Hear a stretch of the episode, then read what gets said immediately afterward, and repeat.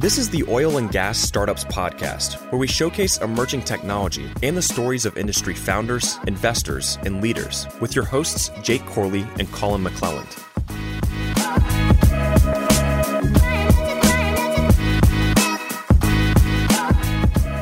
All right, so we got the guys from Mad McKenzie here. We've got Kevin, Michael, and William. What's going on, guys? Good morning. Good morning. How you Thanks doing? for having us. Yeah, of course. So we, I think we ran into, the we got connected is we ran into William at, was it one of the happy hours a little while back? And he was kind of running us through the technology and stuff. Obviously, we are more like digital tech guys for the most part and like more like traditional oil and gas stuff. This is something that's completely new to me. So I literally don't know anything about it. So we're going to have a whole bunch of questions. Kind of like walk us through high level elevator pitch. What do you guys do? Okay. Matt McKinsey Solutions is a company that's focused on improved oil recovery methods. We've selected a product that's been in the industry for over 20 years. Um, when we studied this product, we figured out new methodologies for its utilization, which have greatly expanded our market potential. And so now we're utilizing this product across primary production, secondary production, stripper wells, water floods. We have our first unconventional trials coming up later this month. And we're really proving out that this is a new technology that can be quite impactful. We think it's going to be a disruptive technology to the industry. Cool. So before we like dive into like kind of where you guys are at and everything that you guys do, what's the backstory? How'd you guys get to where you're at now? Well, we all have different backgrounds. My background was introducing new technologies to the industry. Uh, I've done that with the subsea industry for, I guess, the last 13 years, predominantly working with the major operators here in town. I got introduced to the inventor of this product, Greenzyme, here in Houston. Become a close friend. We're both Aggie alumni, and learned his technology. Saw that it had been very successful over the years, but again, found some new methodologies, new ways we could utilize it that we think are very impactful. And so we've been building a team with different assets, some of our advisors versus our VPs in the company. You know, I think we have less than 10 people, including our advisors right now, but we have over 260 years oil and gas experience. Wow. So we've Yeah. really tried to build up some quality technicians as part of our team. Cool. What's, what's your background? Yeah, let's Yeah. go. Let's go around Yeah, the table and no uh, get everyone's background. So, Obviously, there's no video, so that was that was Kevin talking. So now we'll go over to uh, Michael. Yeah. Yeah, my background is I have a degree in engineering and it's which is mechanical. Did some studies in biomedical engineering stuff way before I got into oil and gas. So my second career in the last 20 years have been in oil and gas. Been international around the world and expat and stuff like that. Hardware, software, offshore engineering stuff. Basically, then got a master's in project management to do projects for all the majors. So eight years with Shell projects. I had three and a half years with Chevron. I did some startups with Chevron to uh, for a project for Petrobras, and then uh, finished up a project for Noble Energy over in Israel. So you know, in all over the I've place. Been, been around. I've seen a lot of stuff, new technologies. I pushed a lot of the envelopes when we went from a 5K, 10K, 15K system to doing stuff. So first of a kind type of equipment, hardware, that uniqueness, pushing patents and stuff like that, and making it manufacturable. That's been been my background with the industry for the last 20 years. very Cool. cool. What about yourself, William? I was educated at Texas A&M, degree in geology. Kevin came to me early 2016 with this idea for us putting together a company, selling this product. After looking into it, realized the potential of it, and I've been on board since. So did everybody go to A&M? No, I'm actually from Ohio. Okay. I'm, Okay. I'm gonna stay right there. Yes. One guy. Yes. Do we have good football up there? Yes. You guys have football down here? Yes. yeah, I was gonna say that uh, I grew up in College Station. I was gonna say Layne's or Cane's. That's that's the hugest argument. Is it Layne's or Cane's? Layne's. Layne's, yeah, hands down. That's what I survived on, especially like those those the few years I was in college there before I gave up on that. Good stuff. Cool. So you said the the, the, the major market. So you identified this uh, this inventor. You're friends with him. Did you guys partner up with this guy, or did you just kind of get like a license to use this, or the patent, or Yeah, so we're an authorized agent. Okay. Uh, we have secured exclusive distribution for the U.S., but we're also marketing it internationally as well.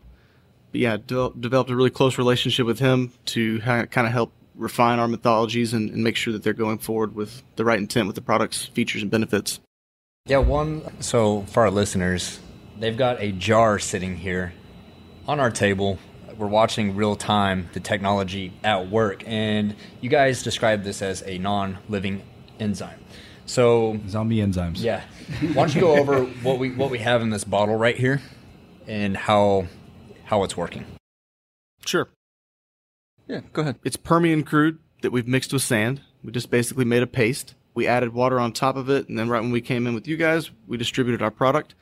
So what happens is that water on top of the oil and sand will penetrate down into the sand, filling the void space. And as that happens, the diffusion is how our product moves through the water. So as the water saturates into the sand oil mixture, our product will go down with it. It'll interact with the oil. And as that oil is released, it will travel back up that same water path that the enzyme went down. The oil will use that same water highway, if you will, to travel up through the rock and then eventually overcome interfacial tension capillary pressures and it will release and float. So what you guys are witnessing now after we added our product, the natural catalyst that it that it is allows it to work very effectively and very efficiently. And so you're seeing these drops of oil being released in real time. And as this goes on for another day or so, you'll see all the oil from the bottom of the sand will be released to the top without necessitating any agitation which for anyone in a chemistry background, that's that's quite impressive. Yeah, that's what I think's really interesting about it is that you just have you have the enzyme sitting there on top of of the rock essentially, and it wasn't agitated, it wasn't mixed in, it's just sitting there on top, and it's extracting the oil up to the surface. So it's very very unique. So, how, what can you tell us about this? Like how it works without like giving away any like proprietary information? Any cool like science stuff you can say? Yeah, sure. The easiest way to describe it, I guess, without you know too much demonstration for your listeners is if you can imagine that typical utilization of chemistry trying to separate oil from rock it's kind of like chemical peel that ladies will do right? You take a layer of the oil off it releases you get 5 15% production increase for a time period then you go back you hit it again with chemistry and you take the next layer of oil off. We're talking about residual oils that are stuck to rock. So with this product because it's it's this non-living enzyme first of all it's environmentally friendly which is completely a step change compared to the chemistries we use today. It's also a clean release. So when you have chemistry, chemistry is like a, a hand grenade, stored energy. You send it down, it reacts with the oil, and then you've got the hand grenade fragments, the trash, that either stays in the oil, causes downstream separation issues. With this, it's a clean process. So you don't have any byproducts produced as a result of the interaction. That's also a complete step change for our industry. The closest thing to that would be, you know, actually using the living microbes, which we don't use in our industry as much anymore because of the corrosive properties of, of all the carbon dioxide they, they produce. So it's really more about having a an inert molecule that can be mixed with other oilfield chemistries without changing the chemistry's efficacy and without changing our enzymes' efficacy. And because of that, we can use this in a lot of different applications to accommodate a lot of different variants of challenge, whether that's heavy oil, paraffin, a lot of unique things that can be done once you get application specific. So, how long has Mad McKenzie been at this? How long have you guys been pushing this technology? Two years. Two years. Okay. So, what are some of the challenges that you've seen trying to get this adopted in the oil and gas industry? Because I know just from being on a field level operation experience that when you start talking about, you know, like additives or anything like that, a lot of people are just going to write it off, say, oh, this is bullshit. It's not going to work. So, how about we talk about some of those challenges? Yeah. So, the first thing when you when you go in, you, you meet a chemist, whether a PhD or a petroleum engineer or reservoir engineer and all this stuff. They look at it and go, oh, you're a bug guy. No, this isn't a bug. Bug is microbes, and those are living organisms. And then they think of additives and all this stuff, and they and they have a chemistry mindset.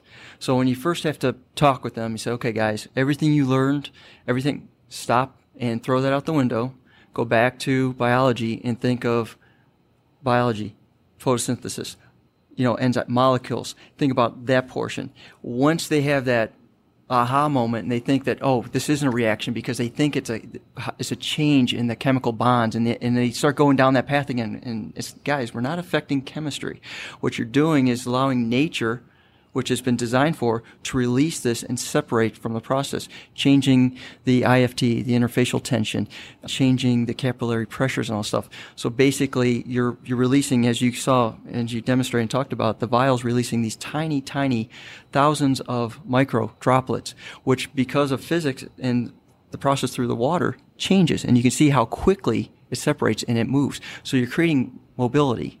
Once you change all this stuff, you get better fluid flow, right? And, and you don't have to force all that stuff. And again, you got pure, you're looking at pure separation. You're looking at the 99.5% of which is out the door you can go. Otherwise, if you're using chemistry with bad products and stuff, you can't have that 99.5. You actually have to do more work on that oil to get it to that so that you can actually sell it. Here, that's pure oil to go. Mm-hmm. And so your, your cost effective is even midstream and downstream on your equipment too.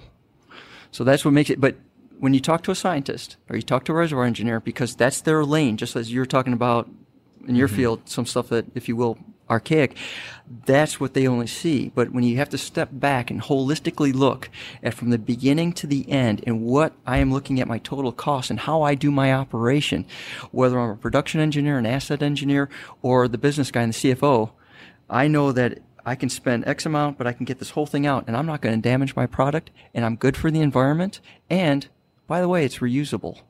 Hmm. The fact is, it's a catalyst. It goes back. The stuff that doesn't touch the hydrocarbon is unused. Therefore, your produced water that you get back in can be utilized again. That's an added bonus that most people aren't realizing. A chemical goes down, it goes in, explodes, and you got to deal with the crap that comes out of it. Yeah. We can't say that. You're not going to bleep me on that, right? Yeah. and then and that's and that's a big difference. But that mindset, that's the industry. So there's there's a different wave of, of getting through saying, you guys got to think about biology.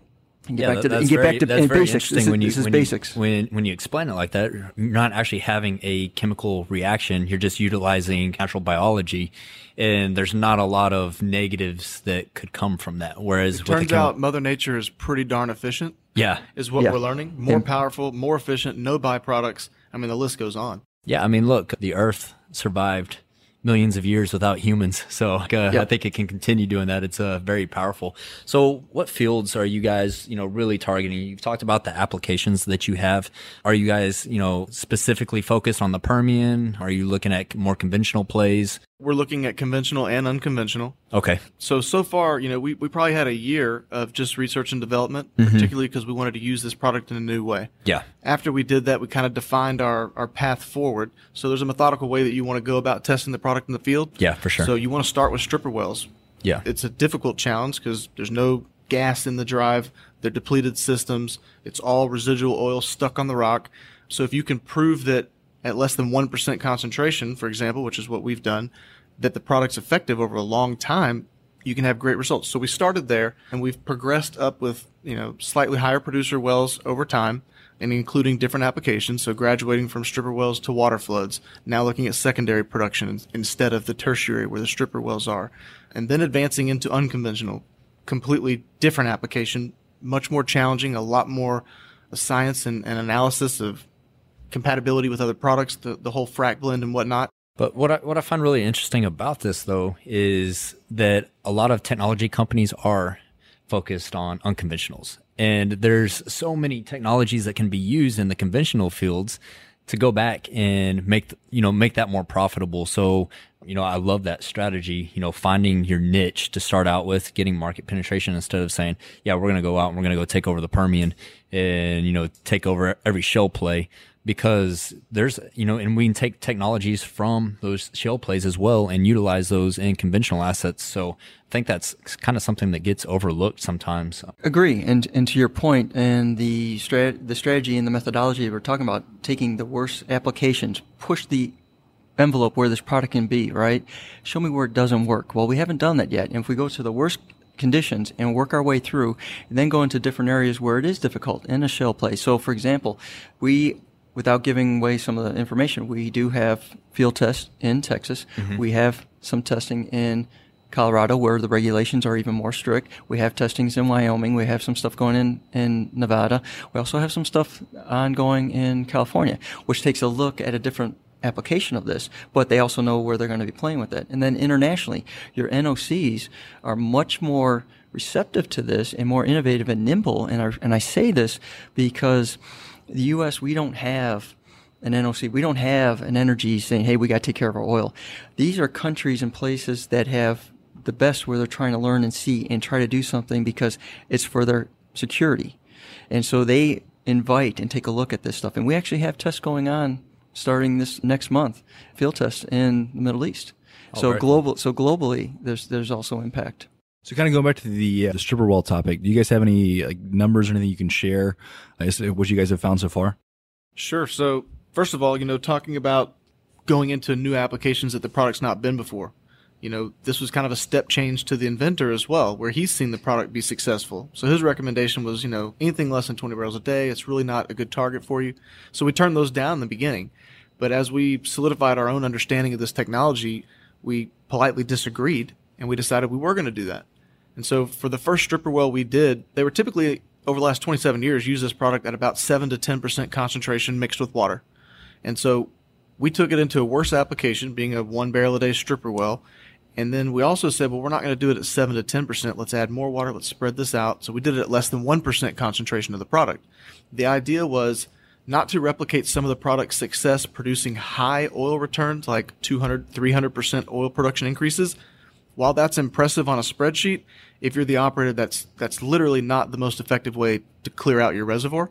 You want, in any kind of business, you want a steady income, right? Yeah. Same with oil. You want steady production. You don't want big changes in pressure. You don't want a sharp, sharpening You're incline right. on it. Right. Yep. So our idea was, while it's impressive that y'all have gotten a lot of 100, 200, 300 and more percent oil increases as a result of the way you've used the product, what if we could spread it out further and get a 30, 40, 50% increase over a much longer duration of time? Mm-hmm. Because again, this DNA enzyme molecule is a catalyst. It's not, it doesn't die. It doesn't lose its efficacy over time, which is again, one of the, I guess, secrets of mother nature. So the first one we did was less than a barrel a day. We used 55 gallons of our product mixed with approximately 145 drums of water, and we injected it and we waited. And we did that on August 1st in 2017. So we just had 12 month, I guess, anniversary, if you will, of that project. And if you average out all 12 months, we've averaged over a 50% increase for that duration of time. Wow. Very good. Yeah, that, that's a good point too. And I think that we see this, you know, kind of different theses within E&Ps. You know, some publicly held companies will like to get a, a well online and just, you know, full throttle it. And, mm-hmm. you know, they don't really care about the lifespan of the reservoir. So that's definitely, you know, that's an interesting aspect that I didn't even think about. Like, hey, you don't want to just dump a ton of this down there and, and have a really sharp inclination on your on your production. But if you're able to spread it out over time, that's be really helpful. Correct. There's actually public knowledge on one that was done in China, and it's over 10 year duration of when they when they did their injections. They did six injections of the greenzyme, and you can see so you're getting longevity of it, but you're also getting the rewards of pulling out the rest of the oil because on on average, as you know, you're looking at maybe 15, 18%. But if you're able to go down and say, hey, we can take out the entire reservoir, but if we do it in the right way of getting a steady state as it's co- coming down and increasing that over over the duration, you're looking at a long haul of money, and that makes it easier. If you're a public company, if you're a private company, it's different. So to your point, it comes to the operator, right, and their culture saying, "Hey, I want my bang for my buck." Well, does that make sense? To the product where we have and where we've been working with people, whether it's public or private, saying, if I'm if we're able to guarantee for you know 12 to 18 months that you have a steady state flow and you have this increase, but you're you're able to get the product out on an easy level that's that's a that's a big mindset difference too. Because you're right some people go in there pump pump that well out dry and then they walk away because they're going to go out and, and you know go for a different area. But this case in your case even when you get into a well you still have reserves there and you still have money and you still can clean the environment. Something to add to Mike's comment there that's very interesting in our opinion of this is not only are we proving out in these various applications that we're talking about that we can increase production in a consistent manner, but ultimately as we have enough case history to showcase the recoverable factor, not only increasing a recovery of the original oil in place, but also changing the recovery factor of their reserves. What's Yes. proven and what's recoverable. If our technology is a new step change that can allow oil to be released that wasn't prior having that opportunity for being produced, that's a huge deal, especially if- Valuations go to up. Mike's Exactly. That's correct. And that's the point I was trying to make too is saying, are you looking for the long haul, you know, the different duration, which changes the, your ability as a company of where you want to do your investments and all that stuff. And that, mm-hmm. that's huge. And that's, ano- again, another mindset that if you're, you're to go and talk to somebody, oh, what's this little thing do? And they're just looking at, is it going to mess up my well? Unlike, what's this going to do for my company or what can it do for longevity? Because it can, if you get the monies and stuff, it changes the way you want to develop things Yeah. and and where you want to put your investment and, and grow your company. Changes old fields It- that it- you can recomplete with a completely new technology. that will Exactly. get access to oil that the chemistry could not have. Maybe it's losing its efficacy over a long offset distance, or you know, there's typical challenges that the chemistry faces that we don't. So I feel like a lot of people. A couple years from now, right, when we're proved and we're and doing analysis on entire fields, which is kind of where we're at. We're trying to now start evaluating fields rather than one-off wells. And as that change happens in the industry and we kind of validate our, our methodologies, I think that the recovery factor will change, like I mentioned, but also the ability to go back and recomplete some of these old abandoned wells that maybe Spindletop has, you know, whatever, 50% oil that's still there that people have given up on, but this could open those doors. Yeah, and I think that's technology like this is so good for, you know, we have so many people that reach out to us that want to start their own E&P. But as you guys know, very capital intensive mm-hmm. business. It's hard to go raise 50, 100 million dollars to start your own E&P. But we do have a lot of these old stripper wells out there. And if you have a technology that you can take in there and, you know, recover some of that, that, that mm-hmm. production, I mean, that opens up new doors for a lot of private operators. That's correct. And to touch on very quickly how Mike was talking about, you know, the U.S. doesn't have a NOC, a national oil company, right? Mm-hmm. But what is pretty close is the University Land System here in Texas. They control 2 million acres of Texas owned land, and that production goes to the state. Yep. So think about the impact that we could potentially have with them moving forward, helping them manage some of that 2 million acres of production. Thank you. I think he's just pushing that because he's an Aggie and a lot of that money goes to Texas A&M. So, so William, I'm really interested to hear a geologist take on this. So, what what's the the common sentiment that you guys have seen from geologists? You know, obviously we already had the discussion where the the mind the mindset's not exactly in the right place because they take it as a chemical reaction product, but what enticed you to come on board? You know, what did you see in the product, and you know, what challenges do you see that other geologists may have of accepting it? Uh, Well, you know, first of all, when I was looking into the product with Kevin, just the numbers were outrageous. You know, 300% oil increase. And once we started talking to Dr. Lau, like Kevin was saying, they typically had, you know, two drums of our product uh, with a certain amount of water, 10 to, you know, 7 to 12% greenzyme concentration.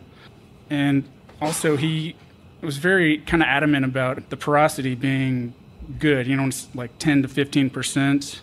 You don't always get that, you know. So, like Kevin was saying, with these, these stripper wells, you know, we're below 10%, below 7%. Even, you know, some of these tighter plays, the shale, you know, this is going to be interesting once we do get it down hole in these to see how it works, you know. So Yeah, it's uh, the different, yeah, the different types of rocks is, you know, it's going to be an ongoing process to see, you know, Yeah, there's a lot of variables, a lot of variables that you have to test through, and I guess that you know kind of leads into my next question. What are some of the challenges that you guys really face to scale this technology? You know, is it that companies want to see the field tests that you're working on? You know, you've done the one-off wells. Is is really kind of a barrier for you guys right now at this point? Testing whole fields? Is it testing different formations? Just what are some of the challenges that you guys are going through right now? to your point, uh, most operators, depending on what region or part of the world you are in, they think uh, it's our formations, right? You're going to run into your geophysicists and your reservoir guys and say, well, our oil's heavy. Well, we have these formations that are tough. We got carbonates, or no, we got sandstone, or we've got heavy sands, or whatever it is. And they always think that they have a unique area, and which in some cases true.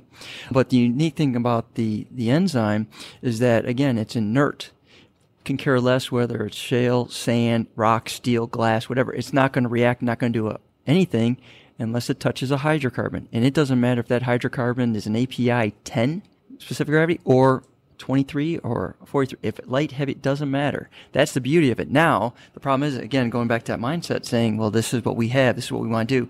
Unless you prove it in our area, then it makes sense. For example, as you're watching this demonstration, and I just noticed that Jacob just picked it up and he's looking at it, and you can see how it's working through. Now, we know that that's per- Permian dead oil, crude oil, and all stuff in the sand. Now, when we were over in the Middle East, had we done this, they would have looked at us and said, well, you guys brought snake oil. So what we did is we took their sand and we said, go get your nastiest, heaviest, whatever you want. And we put in there, we mixed up, made it the thickest paste. We know that you couldn't separate the sand from that stuff. It was like tar. We put in the water, we put in our enzymes, and it happened right in front of them. And they just immediately went to, oh my gosh, what is this? And they started questioning. They were smiling, they were happy because they know that it works on their stuff. Mm-hmm. So it's it's those type of things that you're trying to share within within the oil and gas industry, right? Because everybody still has their world, but we don't we don't tend to be transparent enough with this. And our goal is, look, guys, we're here because we're able to help any company, any operator, wherever you're at. We're going to help your bottom line. We can recover more oil in place, OOIP, but we also can do this environmentally clean and friendly and it's reusable. That's a two, that's a great double-edged sword that no one else has. And be, and because of that, that makes a big difference. That's, that's a step change or step function impact that most people if they are innovative or have those people within their companies that are trying to push this will understand and they're seeing it. But it, it takes time because as you alluded to earlier there's old mindsets. There's different areas within the regions just even the united states.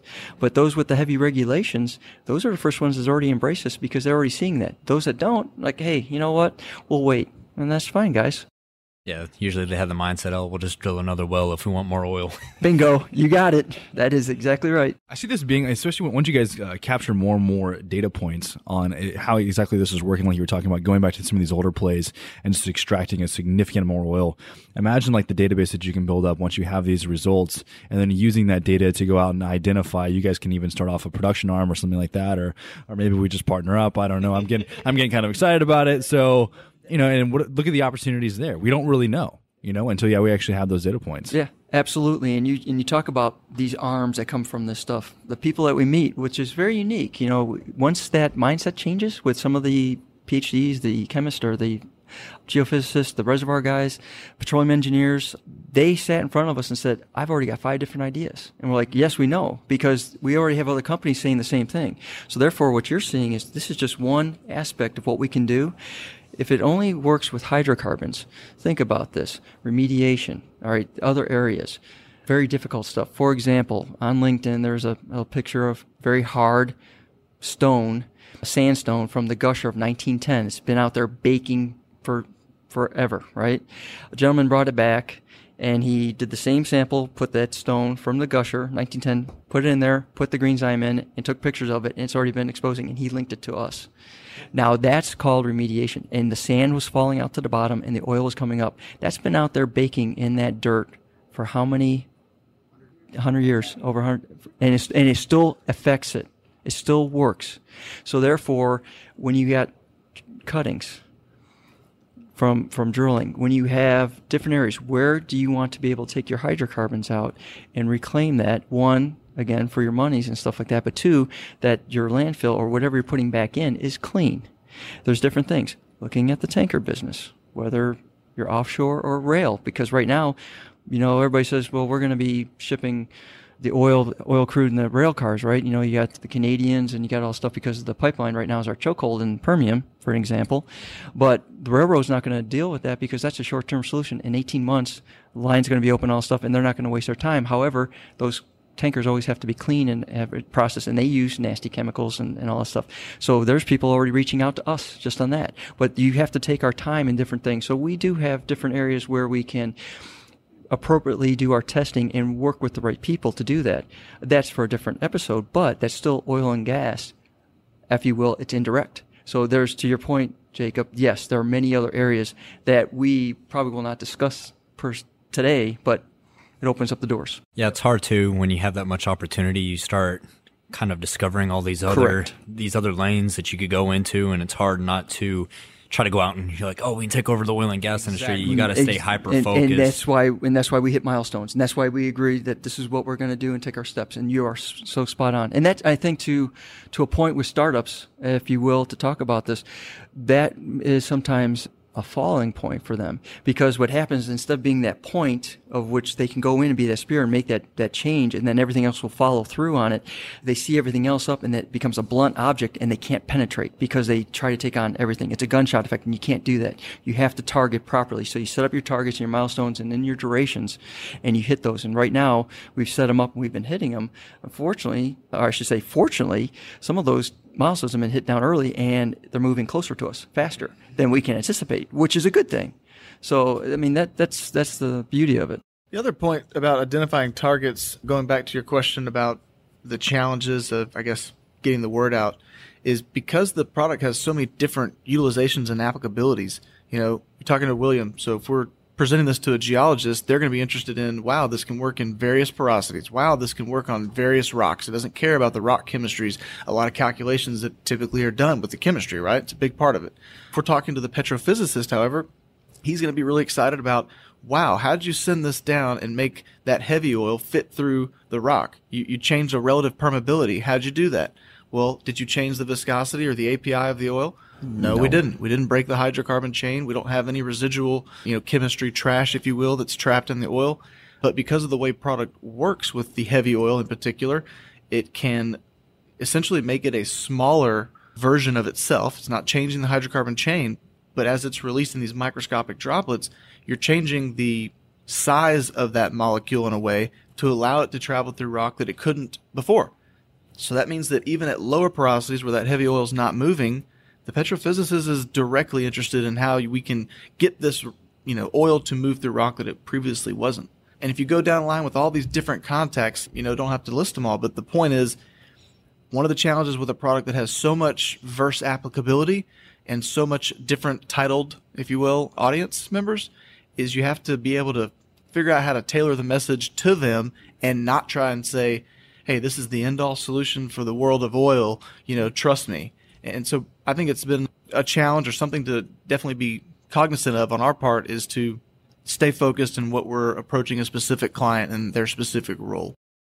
And we see this with a lot of startups too. You know, they'll go and try to just take off a, a, massive bite of the industry and you end up shooting yourself in the foot essentially. So very, very good to stay hyper focused and really be aware of the value proposition for your targeted client. So that's something that Jake and I talk about quite often. Agree. And, and to that point, it's that when you have your client or when you meet that customer, that operator, as we said, there's many different types from your public to your private, etc. You have to know and understand where they're coming from. What is their pain point? What is, because we're coming with a solution. Yes, this is a product. This is a technical thing.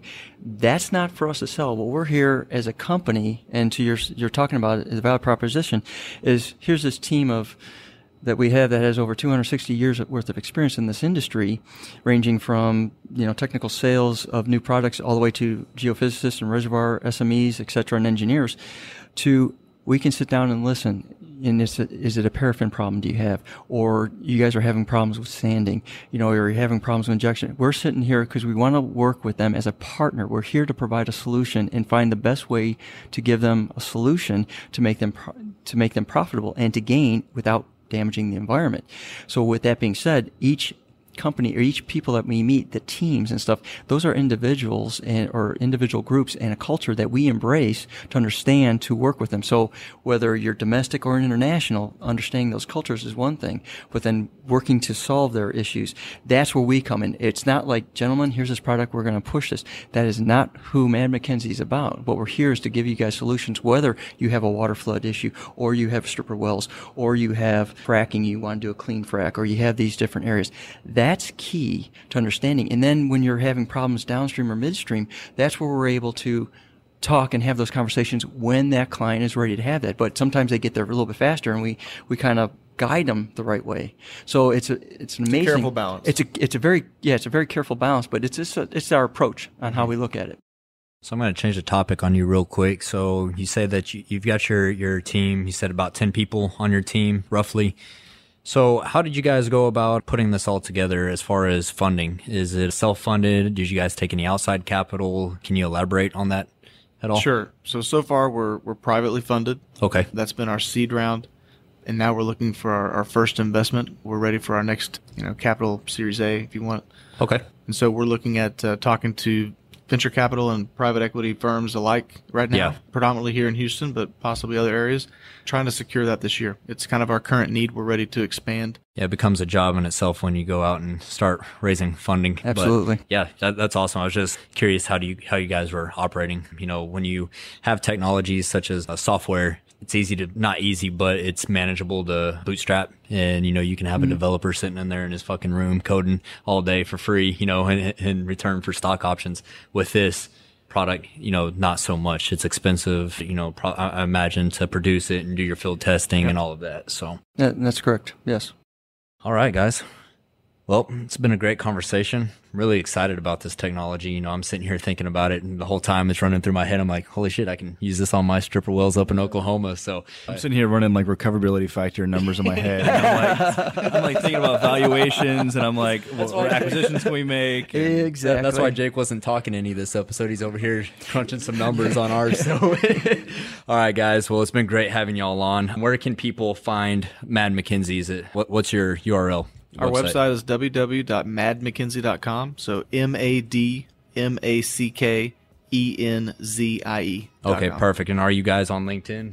All of you? Okay, absolutely. awesome. So what we'll do is uh, we'll link you in the show notes where people can come and find you on LinkedIn or reach out on the website. And we do post some of the like this little test right here in front of you that you guys are getting Yeah. to see. Your listeners, if they go to our company page on LinkedIn, they can find access to A video photo sharing and videos. Perfect. Where we share that information. Perfect. Yeah, I encourage encourage everybody to do that because sitting here watching it, it's a really cool test to see it in action. So go check it out, guys. I'm sure we'll have you back on the show sometime to get a progress report.